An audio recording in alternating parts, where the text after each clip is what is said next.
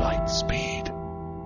Hello and welcome to the Lightspeed Magazine Story Podcast. I am Jim Freund, your host. Lightspeed Magazine is edited by John Joseph Adams, and our podcast is produced by Skyboat Media. This week's story is Many Happy Returns by Adam Troy Castro, narrated by Stefan Rudnicki. It is copyright 2020. Adam Troy Castro made his first nonfiction sale to Spy magazine in 1987. His 26 books to date include four Spider Man novels, three novels about his profoundly damaged far future murder investigator Andrea Cort, and six middle grade novels about the dimension spanning adventures of young Gustav Gloom. Adams' works have won the Philip K. Dick Award in the Seiun in Japan and have been nominated for eight Nebulas, three Stokers, two Hugos, one World Fantasy Award, and many international awards. His latest release was the audio collection My Wife Hates Time Travel and Other Stories from Skyboat Media, of course. It features 13 hours of his fiction, including two news stories. Adam lives in Florida with his wife Judy and a trio of chaotic paladin cats. So, let's buckle up. We are going to Lightspeed. Many Happy Returns by Adam Troy Castro. Gorman was on foot, crossing a frozen continent. It was not Antarctica. That was light years away and so over. Nobody went there anymore. This continent he had chosen for his latest adventure was bigger, broader, colder, deadlier, nastier. It was not fun. Every step was an occasion for regret. He was probably going to die. He was glad he came. Subjected to howling winds and sub freezing temperatures and deprivations capable of making a Shackleton want to lie down and die, Gorman lost four toes and 40 kilos, which sounds a little bit like I'm saying he's lost 10 kilos with each toe, an unintended implication since no one's toes have ever been quite that large. He was starving, is what that sentence meant. Today he was resting his hopes for immediate survival on ice fishing. After hours of backbreaking effort, he succeeded in carving a hole in the frigid surface through which he could dimly see the black waters of a vast inland sea. And he lowered a thread, painstakingly unraveled from his thermal pants, and braided to some semblance of tensile strength, the end tied to a hook piercing one of those blackened and severed toes, into that unknowable darkness, hoping that whatever came to investigate it would swallow whole and not nibble. Then that sudden strong jerk came, promising sustenance. Alas, it was such a strong jerk that it almost pulled him into the hole after it, and only his own strength, still prodigious despite being drained by the conditions, enabled him to wrestle whatever it was, first giving it the slack it needed to struggle, then pulling harder, digging his cleated boots into the harsh ice so he could draw the beast farther and farther out of the darkness and into the light. It was only when the ice started to crack all around him, in a perfect circle, that he knew he had landed a leviathan. And he was just beginning to contemplate whether survival would be best served by following his instincts as a hunter in search of a meal, or those of potential prey hoping to avoid becoming one, when he became aware of a limping robot ambling toward him from the east. There was no telling how long it had spent crossing the ice field while Gorman was distracted. It was a slender, golden thing, dinged here and there from a service lifetime of being smashed with heavy objects. Approximately the shape and dimensions of a human being, it honored that model with its body language, even though all it had for a face was the thin little crease on the bottom quarter of its cylindrical head that functioned as a workable smile. It carried a small rectangular object, and though Gorman already knew what it was, there came a point in the robot's approach when sight and not experience identified it as a sealed green envelope bearing the phrase, Happy Birthday. The robot stopped before him and said, Happy birthday, Gorman. Gorman said, Fuck off. The robot spun on its heels and retreated toward the jagged peaks on the horizon. Later, in a dying place where the air stank of soot and where the shadows were darker than could be accounted for by the mere poverty of light, Gorman dragged himself across a dusty wooden floor and into a room littered with wreckage and the gnawed bones of uncounted others who had sought this refuge before him.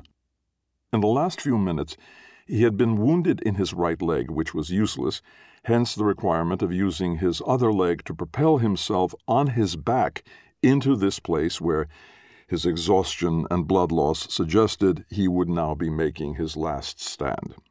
He bore a pulse rifle across his chest, burning his bare chest through overuse, and he knew that it really did need a cooling cycle before being used again if he didn't want to risk a phase out that would incinerate him, his shambling pursuers, and all other physical matter within fifty meters. But an entire horde of the bastards was swarming into the ruin after him, and it wasn't like he had much of a choice. Even as the top of his head encountered an obstruction, some fixed piece of furniture too heavy to be shoved aside. One of the damned things stuck its rotting face past the threshold and forced Gorman to devote yet another short, controlled burst to the cause. Elsewhere in the crumbling house, that is, elsewhere but still too close, far too close to allow Gorman satisfaction at taking yet another of the bastards down, its companions heard the sound of the rifle's signature zzz and started coming to investigate, which really made this a fine time for the Golden Robot, which sported a few more dings and dents acquired since its last intrusion, to come striding through the same threshold, still bearing the sealed green envelope reading Happy Birthday. It said, Happy Birthday, Gorman. Gorman said, Fuck off. The robot exited, turning the corner just before the same opening became dominated by worm ridden, gnashing faces. Gorman scaled the thousand meter edifice of the Sultan and infiltrated the Seraglio, home of three thousand stunning courtesans, with nothing to do but dream of the next time their lord returned from his travels to the borderlands of the Empire, and regale each other with the stories they had heard of the one man, the rogue of legend, the grand adventurer, who it was said could satisfy even these ladies, trained all their lives at the arts of pleasure who could show them for the first time ever what it meant to not just give, but also to receive. Oh, just to contemplate him, though even a man that storied could not possibly get past the city walls, and even if he did, could not evade the crack legions patrolling the cobblestone streets, alert for the very first appearance of a man his description, and even if he did, could not possibly defeat the brutal swordsmanship of Azir the Endless, who forever guarded the base of the tower, and if he managed that trick, could not possibly retain enough stamina to make the climb, and even if he did, could not possibly do more than collapse in a heap, pencil mustache and all, when he finally entered the silky and perfumed spaces within could not possibly have anything left to offer the silky perfumed spaces within that. Not without a good long rest he couldn't. But yet here he was, his bare chest glistening with sweat, his ardor undeterred, about to say the words that all the tower's residents, the most divine creatures in all the world, had waited all their neglected lives to hear. The robot entered through a veil of silk carrying a green envelope bearing the legend Happy Birthday, and said, Happy Birthday, Gorman. Gorman replied, Fuck off! This time with special vehemence. And the robot, knowing that this one might have been pushing the issue, fled. Robots are persistent. It is their chief attribute. Given directives, they keep doing the same thing until instructed otherwise, or falling immobile due to wear. This robot showed wear, but not exhaustion. It could be delayed, but not deterred. It kept showing up, exactly once per situation, still bearing that green envelope, which, though it looked like it was made of brightly colored paper, was actually the same substance as its own somewhat dented but overall indestructible self. It always brought the same green envelope and always said, Happy birthday, Gorman. And Gorman kept telling it to fuck off, and it kept going away for a little while and coming back a little while later, always in significantly altered circumstances, always with the same result. It did not care. Its feelings were not hurt. It was a robot. It had long since resigned itself to an existence in the same tradition of mimeographs and outboard motors and lawn mowers and home computers, which is to say, that despite being unappreciated, it would keep trying to do its job for as long as it could, only to be harangued with colorful profanity by the user. It would have felt neglected if it had received any other reply. It saw the replies it did receive as love. It appreciated Gorman's persistence, even if he did not appreciate its own. This, too, was its nature. Meanwhile, in its spare time, it composed novels.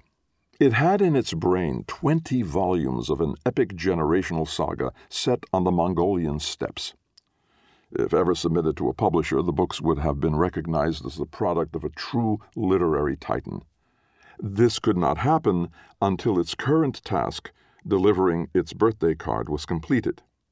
We won't even talk about its symphonies or its never tested innovations with pizza dough. We could, though. Molto bene. It had a lot on the ball, this robot. It honestly did. But first things first. Gorman stood atop the highest spire in a desert teeming with upright stone pillars thousands of meters high. There were many more than an army of cartographers could count, all aligned with perfect precision, like the grave markers at an armed forces cemetery.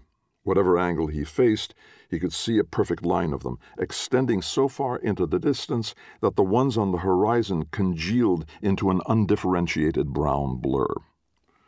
Gorman had no doubt that there was some sensible rationale for their existence, but hadn't done the research, assuming only that it could not have been the natural forces of erosion. He wore a wingsuit, rippling in the high altitude winds, and more than once in the last five minutes or so he had almost found himself hurled into the orange skies by a sudden powerful gust.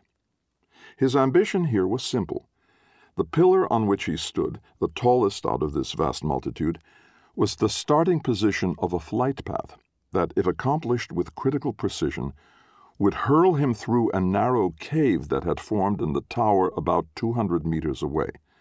That is, if he didn't miscalculate his angle or failed to course correct for any turbulence and instead flatten himself against its stone walls, perhaps even before entering the cave that offered only a few centimeters of clearance on each side. Assuming he accomplished this feat, risky to the point of suicidal even for the most accomplished wingsuit users, he would then find himself hurtling toward another opening, somewhat tighter, in another pillar a couple of hundred meters beyond that. And assuming he managed this trick, he would face another, and then another, and another, all requiring many split second micro adjustments to navigate if he didn't want to end his storied existence as fresh paint.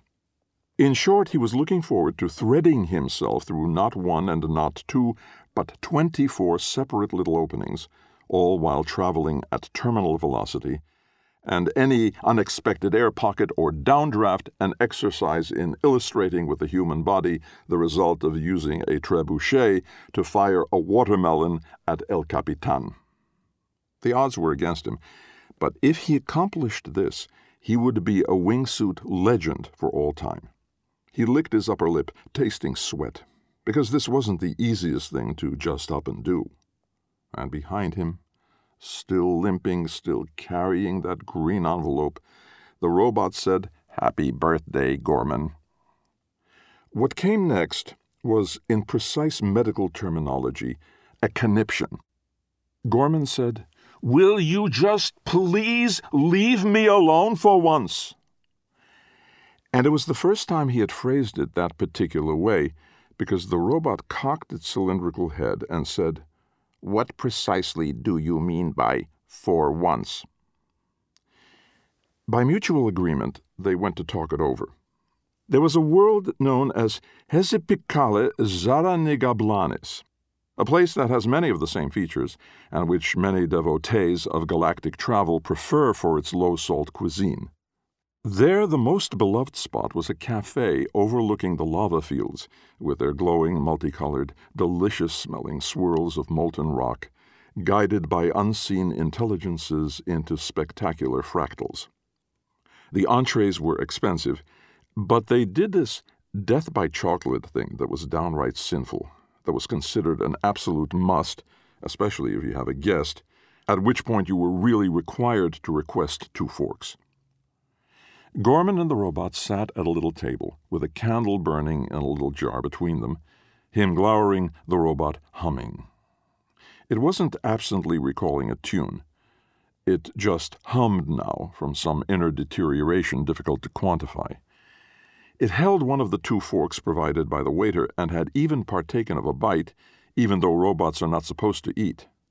Chemical analysis of exotic substances happened to be one of its capabilities, and the death by chocolate certainly qualified. At the moment the rich mouthful left its fork, the hum briefly became an mmm. You can have the rest, it said, placing its fork back on the plate. Gorman just glared at it. He hadn't taken a taste yet himself, which accounted for at least part of the glare, even though he was profoundly irritated at the robot and would have been glaring at it anyway. He said, Precisely what would it take to get you to leave me alone? The robot said, I have one assigned task delivering your birthday card. It is not my birthday. It is only not your birthday because you have not yet accepted the card. I don't want the card. It's a very nice card, the robot said. There's a joke set up on the front that pays off beautifully on the inside. The act of opening it pulls on a tab beneath the cardstock and makes a little cartoon puppy slide diagonally across the interior, simulating exuberant play. The implication is this creature, a King Charles Spaniel, is happy to see you on your special day. The presentation is really more appropriate for an eight year old, but is designed to appeal to twee individuals of all ages. There are some handwritten thoughts under the words Happy Birthday expressing deep affection by people who care about you. As an experience, it's over in less than two seconds. But if accepted as a gesture of intended sentiment, it is timeless. A good thing since all the loved ones responsible for sending it have long since crumbled into dust. I don't care. I'm just a robot, but this strikes me as awfully callous of you. It doesn't matter, Gorman said.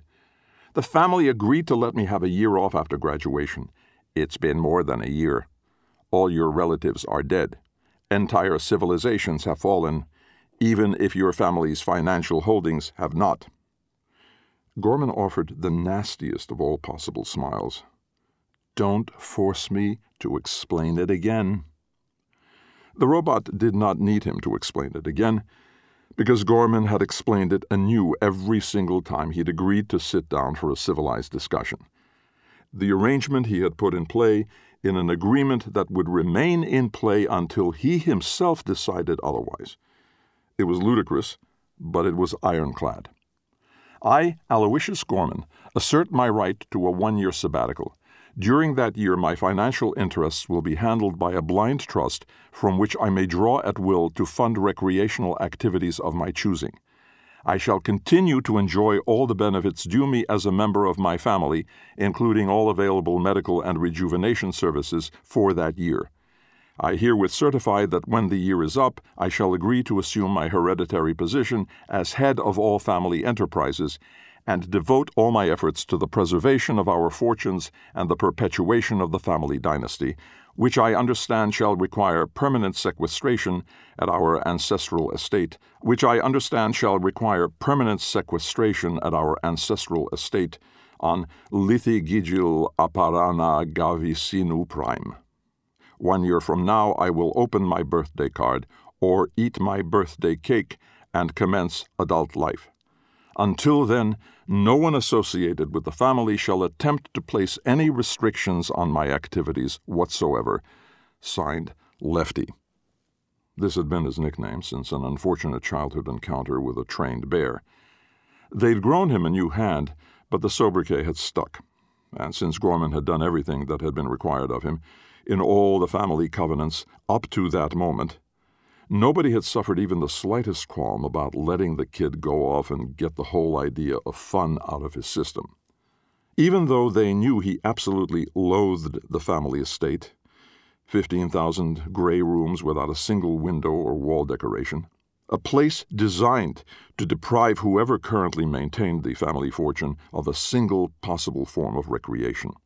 Play, the theory went, is play, but work is serious business, and work never ends.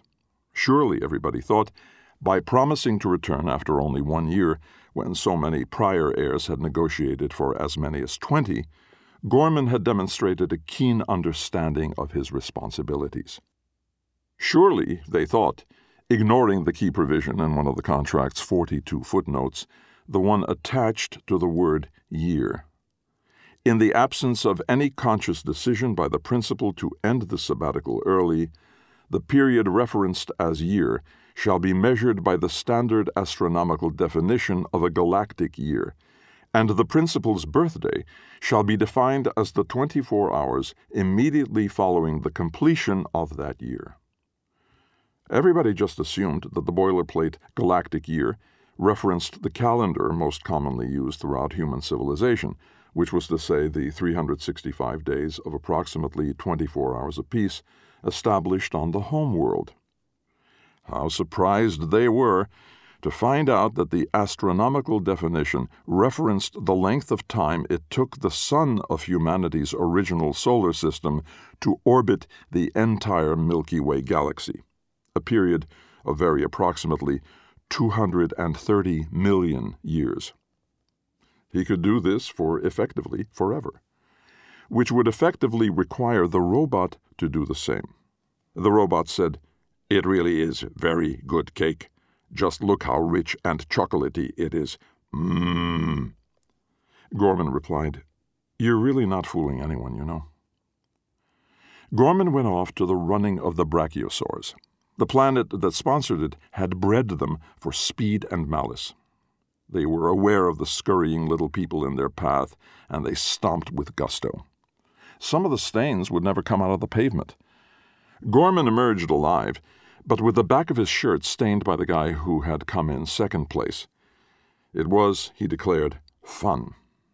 Meanwhile, the robot went to a bar. Robots had bars, why wouldn't they? The word was derived from the Czech word for laborer laborers get off work and go to bars. Robots assumed all the functions of laborers, hence, robots had bars. Robots were capable of wanting to get drunk every once in a while, or at least of simulating that function as they simulated most other human functions. From time to time, between tasks, they went to the taverns that accommodated them and they played darts, argued over sports, picked up other robots over the pool table, got sloppily sentimental over the good old days, and hollered that they could whup the tin backside of any other bucket of bolts in the house.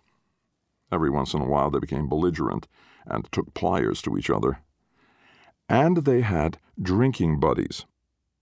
Gorman's robot sat in a rear booth beneath a stained glass window of red and green diamonds and poured out its troubles to its posse of sympathetic ears, only a couple of whom actually had ears. One was a war droid, with immense grip strength for mangling the enemy.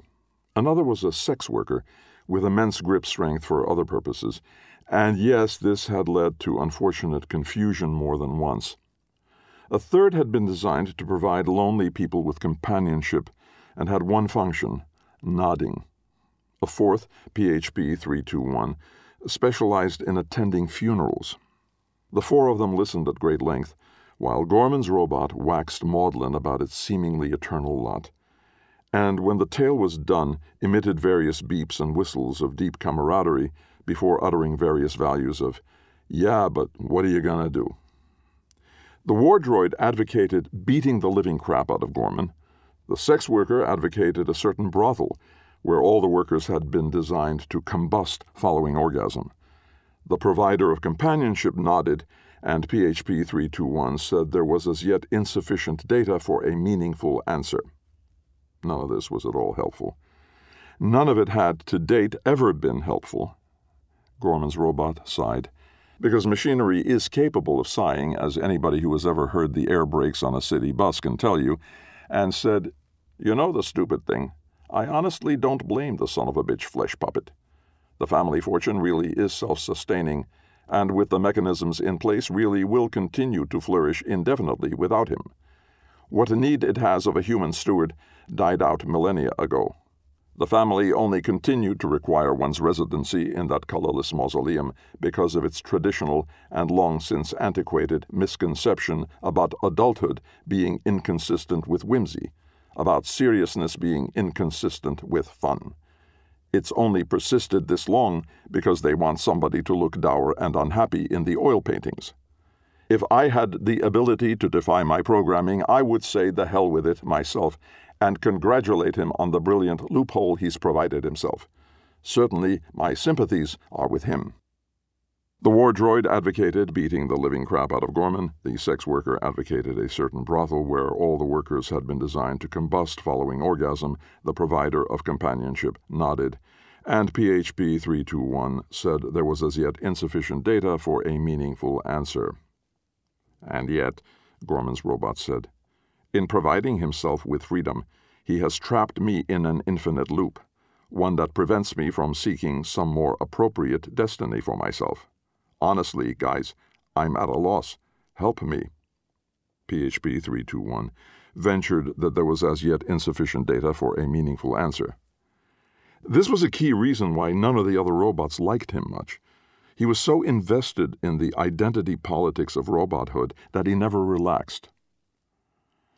Gorman built a house of cards the size of a continent. It involved over 40 million decks and took centuries of engineering.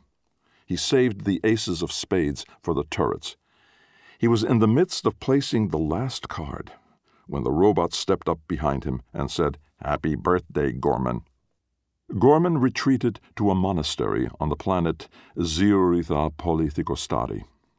His penance included self flagellation and the penning of young adult novels about a kid who has no problems, who suffers no setbacks, who experiences no adventures, and is delivered no epiphanies during the course of the entire 20 volume series. The kid pretty much went to school and came back. Gorman was penning the last chapter when the robot appeared behind him and said, Happy birthday, Gorman. Gorman decided to enter the world of organized crime. Using bribery and guile, he cornered the interstellar market on a substance necessary for the lubrication of the hinges in the doors to starship toilets. It was a fantastically valuable material because on starships ordinary grease won't do. The special conditions in hyperspace have a nasty habit of rendering it sentient. And there's nothing in the universe more attitudinal than smartass grease.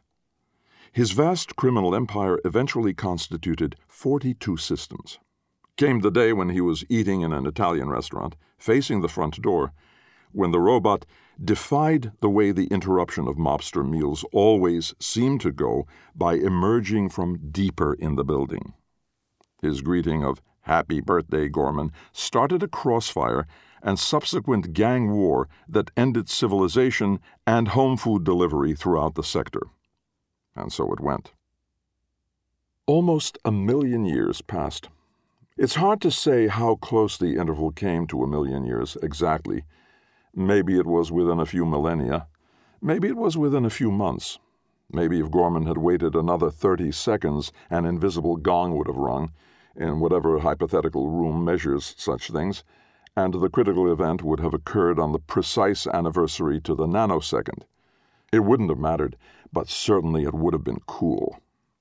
In the interim, Gorman had lived and died every possibility but boredom. He had been crushed, immolated, devoured by ants, appointed king of monarchies that like to behead their kings, infected by diseases that make the eyeballs swell to fifty times their original size, starved to death, frozen to death, criticized to death, immortalized in statues, watched those statues crumble, had those statues injected into his veins, suffered fever dreams, written them down, been praised for his surreal poetry, and been suffocated beneath the fallen huge tower of publisher remainders. He had lived lifetimes in peaceful contemplation and in quiet desperation. He had done everything, been everywhere, man, and the infinite possibilities still stretched out before him, an unending buffet that he could never exhaust Not ever, even if there were days of recovery from radiation burns or whatever where he most sincerely wanted to. Today he was investigating a new thrill game that had slaughtered entire populations of the galaxy's rich and stupid. It was a high altitude dive, sans parachute or any other form of braking or steering mechanism, toward a range of mountains customized for that very purpose by canny sculptors. They were too steep to climb and too cold to survive, and there was no safe place on any of their peaks to land, even for someone with the tools necessary to arrange a soft landing. But someone who positioned his fall just so could parallel one of the sheer cliffs from a distance of centimeters, catch an updraft capable of slowing him just a tad from terminal velocity, ultimately come into contact with the ice cliff, and slide downward on the wet layer and thus be in contact with the mountain, but not actually crashing into it, as over a span of several thousand meters the cliff became a slope, and the slope became a horizontal glacier, harmlessly spending all that angular momentum until the high altitude diver came to a soft landing in a mound of nice, soft snow at the end of the field. If all that sounds crazy, that's because it was crazy. Any plunge one millimeter out of true, any change in wind velocity, one kilometer per hour, removed from prior calculations, any angle differential as minimal as a fraction of 1%, and any muscular twitch at all at any point while the participants skimmed the ice face, and the factor that would need to be calculated by the very next diver to make the jump would be the red smear the prior one left behind.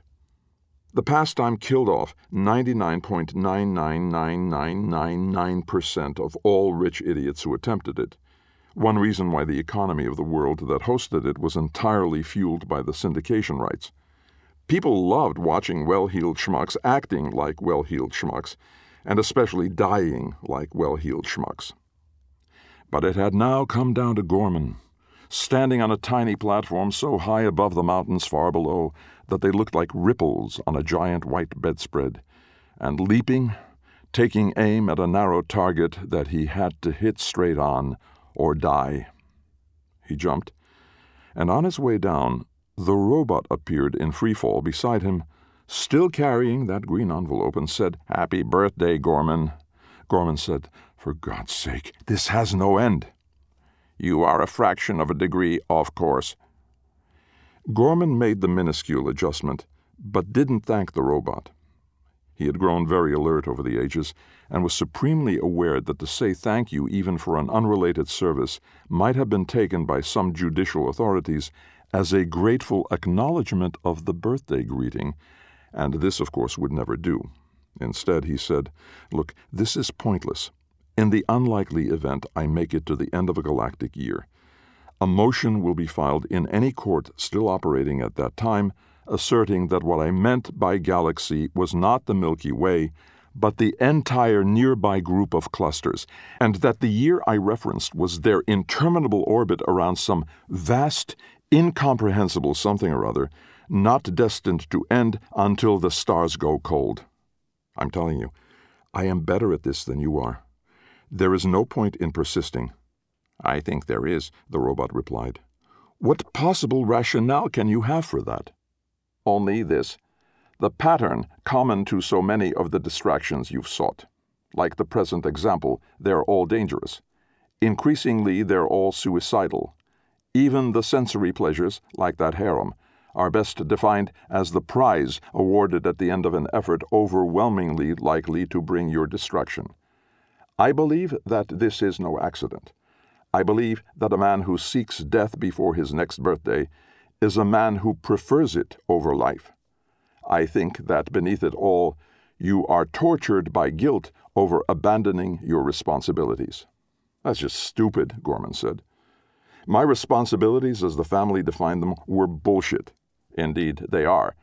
But they are still responsibilities and you have still employed bullshit on a cosmic scale to evade them, betraying all the traditions of your family in the process. I believe that while you imagined you would escape without consequence, that you know that you have not, and that nothing you have done to distract yourself for all this time has ever fully succeeded in erasing the debt you secretly cannot help but acknowledge. I think you even know by now that as the sole remaining survivor of your family, any choices you must make about how to live your adulthood are up to you, and might not even resemble the fate you escaped so long ago. That the terms of the family contract are no longer a threat to you, and that if you continue to flee, it is adulthood itself that you flee. I believe that this disconnect will continue to torment you and I believe that it will only get worse until you accept your birthday card or eat your birthday cake and move on. This is a passage, Gorman, a passage all human beings must cross, that it is nevertheless my responsibility to arrange. Gorman was quiet for a long time, and then he said, Damn you, robot. That you have, yes and I'm so sorry. I won't give in. I know. And so here we are. Gorman impacted the cliff. He was slightly off, but not fatally so. It was a little bit like being hit in the ribs with a sledgehammer, and several of them splintered.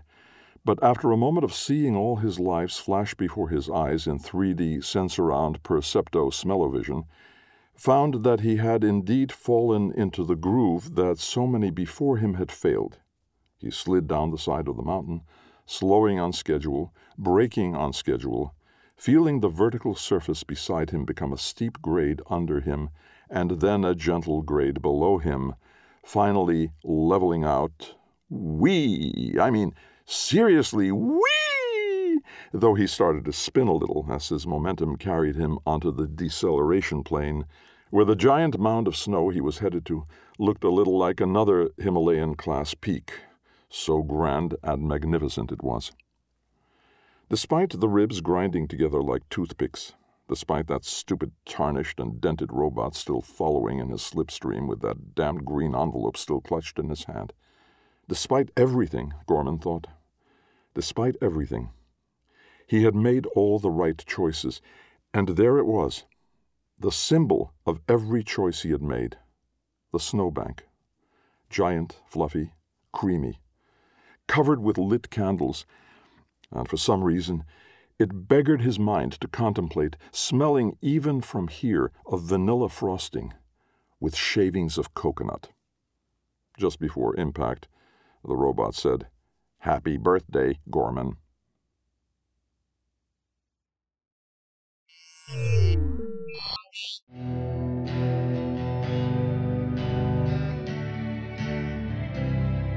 Welcome back and happy birthday.